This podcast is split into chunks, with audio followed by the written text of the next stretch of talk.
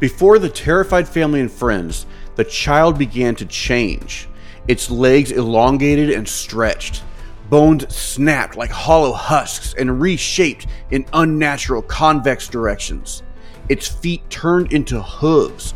Its ribcage cracked and its spine shifted to make way for the leathery wings to sprout forth.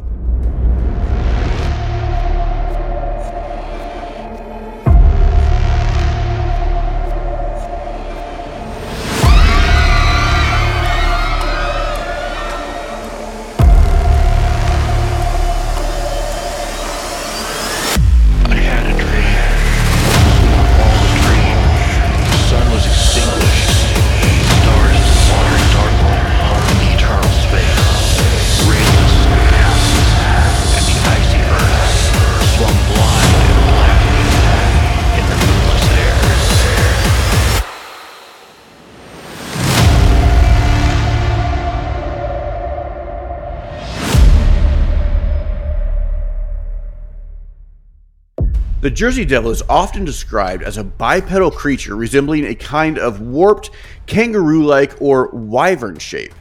It has the head of a horse or goat, cloven hooves, leathery wings like that of a bat, clawed skeletal hands included, and a forked tongue and tail.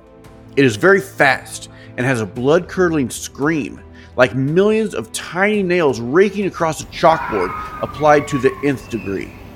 It was also human. The Jersey Devil is also, and actually was first known as the Leeds Devil. An article from a local paper reported this all the way back in 1887 of a farmer and his recollection of the Devil of Leeds and being told of the monster for years. I quote, Whenever he went near it, it would give a most unearthly yell, frightening the dogs. It whipped at every dog in the place. That thing, said the colonel, is not a bird nor an animal, but it is the Leeds devil. According to the description, it was born over in Evesham, Burlington County, a hundred years ago. There is no mistake about it. I never saw the horrible critter myself, but I can remember well when it was roaming around Evesham Woods 50 years ago, and when it was hunted by men and dogs and shot at by the best marksmen there were in all of South Jersey. But it could not be killed. There isn't a family in Burlington or any of the adjoining counties that does not know of the Leeds Devil. And it was the boogaboo to frighten children with when I was a boy. End quote. The origin of the Devil of Leeds, or what we know today as the Jersey Devil, can be traced back to 1735. Welcome back to Ichor Ink., where we dredge the depths of the horrific and hilarious in all their gore and glory. I am, as always, Micah. I'm Chelsea. We are a couple of authors who just like to sit around and tell spooky stories. And we are here to take you on another exciting pilgrimage across the cosmos to weave in and out and through the multiverse and discover with you all the secrets of lore and legend. This week, we will be exploring the Jersey Devil. I have wanted to do an episode on this dude for a long time. And the more and more I read and researched on him, the more and more I fell in love with him. Jane Leeds was known as Mother Leeds in her hometown of Pine Barrens in South New Jersey. Mother Leeds had 12 children and loved them each dearly, but was distraught to find out that she was pregnant with another. She cursed the day that she found out and cursed the child, for what child would bring upon such misery and despair upon a mother whose womb had 12 born already? She couldn't bear it. On a sinister and stormy night in 1735, Mother Leeds bore the child, but would not look upon its face.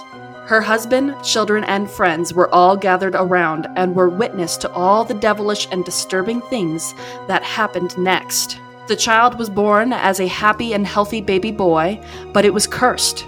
Cursed by its mother, who wanted nothing to do with it, and cursed by its very bloodline, its very birthright, for though Miss Leeds was indeed the boy's mother, Mr. Leeds was not its father. Its father was the devil himself. The child's cries, as it was jettisoned into this mortal coil, quickly took on a high pitched and horrific timbre.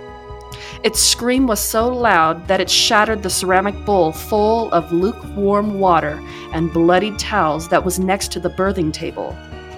As blood and water flowed, so too did the mortal restraints that held the boy. Windows fractured and the house shook as the storm raged outside as well as within. Before the terrified family and friends, the child began to change. Its legs elongated and stretched. Bones snapped like hollow husks and reshaped in unnatural convex directions. Its feet turned into hooves. Its ribcage cracked and its spine shifted to make way for the leathery wings to sprout forth. Its spine reformed and erupted from the baby's tailbone, taking the shape of a forked tail. It began to growl as the rest began to scream and run, and then its head. Its head began to move, began to swim, to somehow become malleable and shapeless, like clay oversaturated. The head took the shape of a goat, slit eyes and horns. It is said that the demon child beat its wings and took to the air, attacking everyone within the small home with its claws and tail before rushing out into the night, taking refuge in the forests of the Pine Barrens. You love this or what? Dude, this is freaking intense. Right? The demon child still haunts the areas of South Jersey and Philadelphia to this day.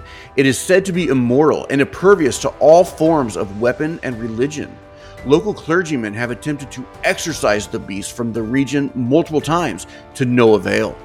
These attempts do nothing but anger the devil and remind it of its pain that it went through during its birth.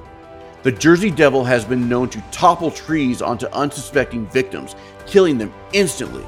It is also known to call upon its hellfire and boil those who he catches swimming in lakes and ponds and rivers in the surrounding area. Though the corrupt origin of this fiendish cryptid is well known, the identity of Mother Leeds is somewhat of an area of contention amongst the scholars and researchers of the Leeds Devil. Mother Leeds is often referred to as Jane Leeds, though there are no documents to support this woman ever having lived in the Pine Barrens area at that time. A more substantive identity would be that of Deborah Leeds, who did in fact live with her husband Japhet Leeds and their 12 children in the Pine Barrens in the early 18th century. This is evidenced by a will written by Japhet Leeds in 1736 that included Deborah and his 12 children. However, a 13th child, born to the Leeds family in 1735, was stricken from the will. Now, this is interesting enough, but here at Ichor Ink., we are not satisfied with interesting enough. We want interestingly the most, or the interestingliest of all time. So let us go back even further to the 17th century, where Japhet's father, Daniel Leeds, battled his arch nemesis in colonial era political intrigue. Get this Daniel Leeds was an almanac publisher and politician whose main competition and rival was none other than Benjamin Franklin. What? Leeds was no match for Franklin and was easily painted as the bad guy by Franklin, even so much so as to be labeled a monster by Franklin's supporters. This moniker followed Leeds for the rest of his life and seemed to be one that would continue to haunt his legacy, as Japhet Leeds would learn. The sins of the father are to be laid upon the children. Daniel Leeds was an English Quaker, but was swiftly ostracized from his congregation after an article that he published containing astrological elements was brought to the congregation's attention. The Quaker community seized and destroyed all of Daniel Leeds' work, citing them as pagan and blasphemous, thus cementing his reputation as a monster. Daniel's third wife, Anne Japhet's mother, bore nine children. His second wife died in childbirth, giving birth to a baby girl, which also died. Daniel's first wife bore three children. Nine plus three living children equals 12, and one dead child makes 13. Leeds continued writing his astrological almanacs and even began writing anti Quaker works and rhetoric. His and Franklin's competition continued well after his death, as his son, Titan Leeds, one of Daniel's sons, took up the mantle and continued the Leeds assault on the Quakers and Franklin. Titan and Franklin became so embittered toward one another that they released continuing sparring writings, each accusing the other of more and more heinous and unsavory acts. The coup de grace was after Titan's death. Franklin reminded the people of the Leeds' blasphemous and occultist reputation, and also their stance on monarchy, being heavily pro monarchy in a largely anti monarchy community. Titan also had begun using his family crest to sign his works and the works of his family. The crest is that of a wyvern, a dragon like beast with large, leathery bat like wings and razor sharp claws.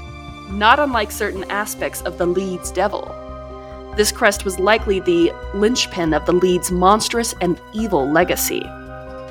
So, when did the Leeds Devil or the Devil of Leeds become the Jersey Devil that we are all familiar with? According to Brian Regal, a Kean University historian of science, it was in the dawn of the 20th century, 1909 to be exact. He states During the pre revolutionary period, the Leeds family, who called the Pine Barrens home, soured its relationship with the Quaker majority. The Quakers saw no hurry to give their former fellow religionist an easy time in circles of gossip. His wives had all died, as had several children, his son Titan stood accused by Benjamin Franklin of being a ghost. The family crest had winged dragons on it. In a time when thoughts of independence were being born, these issues made the Leeds family political and religious monsters. From all this over time, the legend of the Leeds Devil was born. References to the Jersey Devil do not appear in newspapers or other printed material until the 20th century. The first major flap came in 1909 it is from these sightings that the popular image of the creature, bat like wings, horse head, claws, and general air of a dragon, became standardized. So we've covered the legend, we've covered the leads, but I don't think that this episode would be complete without a look at some of the most curious encounters with the beast. First and foremost, the Bonaparte incident. The King of Spain, Joseph Bonaparte, yes, Napoleon Bonaparte's brother, tucked tail and ran after his defeat to the English in the Peninsular War. He ran to New York. After spending some time there and in Philadelphia, Bonaparte landed in Bordentown, New Jersey, where he erected a large mansion on a sprawling estate. It is said to have been a little piece of France right there in Jersey. Acres and acres of forest, with a king's road winding throughout, lavishly manicured gardens and lawns, even its own lake. During the winter of 1813, Bonaparte went hunting in his forest. He said that he had come across the most peculiar set of prints in the snow. They were prints of a donkey, but it was only one set, like the donkey was walking on two legs, like a human would. A sound behind him sent him spinning around to stare directly into the face of the devil. He described it as a huge creature with a horse's head and wings. He took a shot at the beast, hitting it directly in the chest, but causing no damage. The creature took to the sky and let out an ear piercing screech that had Bonaparte on his knees, reeling. Later that day, he swore to all at his estate that he had encountered the devil. According to HistoryCollection.com, back in the 1800s, people who lived in the middle of the Pine Barrens were given the nickname Pine Rats because they were often living in huts and cabins in the middle of nowhere, scavenging for supplies whenever they could find it. Today, they're called Pineys, or, like everywhere else in the country, just plain old rednecks. The woods were filled with moonshiners, criminals on the lam, runaway slaves, and men who deserted the draft. Basically, everyone was hiding in the wilderness from something, and it was even more of a reason to give them a rude nickname. Most pine rats were superstitious and told a lot of spooky campfire stories about local legends, especially during the 1800s. So it was very rare for residents to go out into the woods after dark for fear of the Jersey Devil. In an issue of the Atlantic Monthly, a woman named Hannah Butler, who was labeled to be a pine rat, was drinking a strong apple cider that was known as Jersey Lightning. So she lost her fear at night and started walking in the forest. Sure enough, the one time she decided to go out and heard the blood curdling screams that became famous for the Jersey Devil, she came face to face with the Jersey Devil and described it as having black fur and hooves. Its face looked like a horse or a goat, but it stood on only two legs and had large, leathery wings. According to WeirdNJ.com, the most infamous of these accounts occurred during the week of January 16th through the 23rd, 1909. Early in the week, reports started emerging from all across the Delaware Valley that strange tracks were being found in the snow. The mysterious footprints went over and under fences, through fields and backyards, and across the rooftops of some houses. They were even reported in the large cities of Camden and Philadelphia. Panic immediately began to spread, and posses formed in more than one town. Fear and intrigue grew even greater when it was reported that bloodhounds refused to follow the unidentified creature's trail in Hamilton. Schools closed and suffered low attendance throughout lower New Jersey and in Philadelphia. Mills in the Pine Barrens were forced to close when workers refused to leave their homes and travel through the woods to get to their jobs. Eyewitnesses spotted the beast in Camden and in Bristol, Pennsylvania, and in both cities, police fired on it, but did not manage to bring it down. A few days later, it reappeared in Camden, attacking a late night meeting of a social club and then flying away. Earlier that day, it had appeared in Haddon Heights, terrorizing a trolley car full of passengers before flying away. Witnesses claimed that it looked like a large flying kangaroo. Another trolley car full of people saw it in Burlington when it scurried across the tracks in front of their car. In West Collingswood, it appeared on the roof of a house and was described as an ostrich like creature. Firemen turned their hose upon it, but it attacked them and then flew away. The entire week, people reported that their livestock, particularly their chickens, were being slaughtered. This was most widespread in the towns of Bridgeton and Millville. This marauding misanthrope reappeared later in the week in Camden, where a local woman found the beast attempting to eat her dog.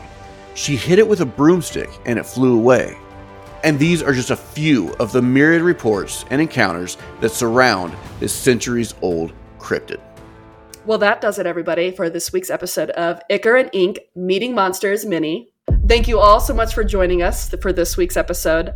I am, as always, Chelsea. And I'm Micah. This has been Ichor and Ink, and you've been a beautiful audience. Good night. Good night.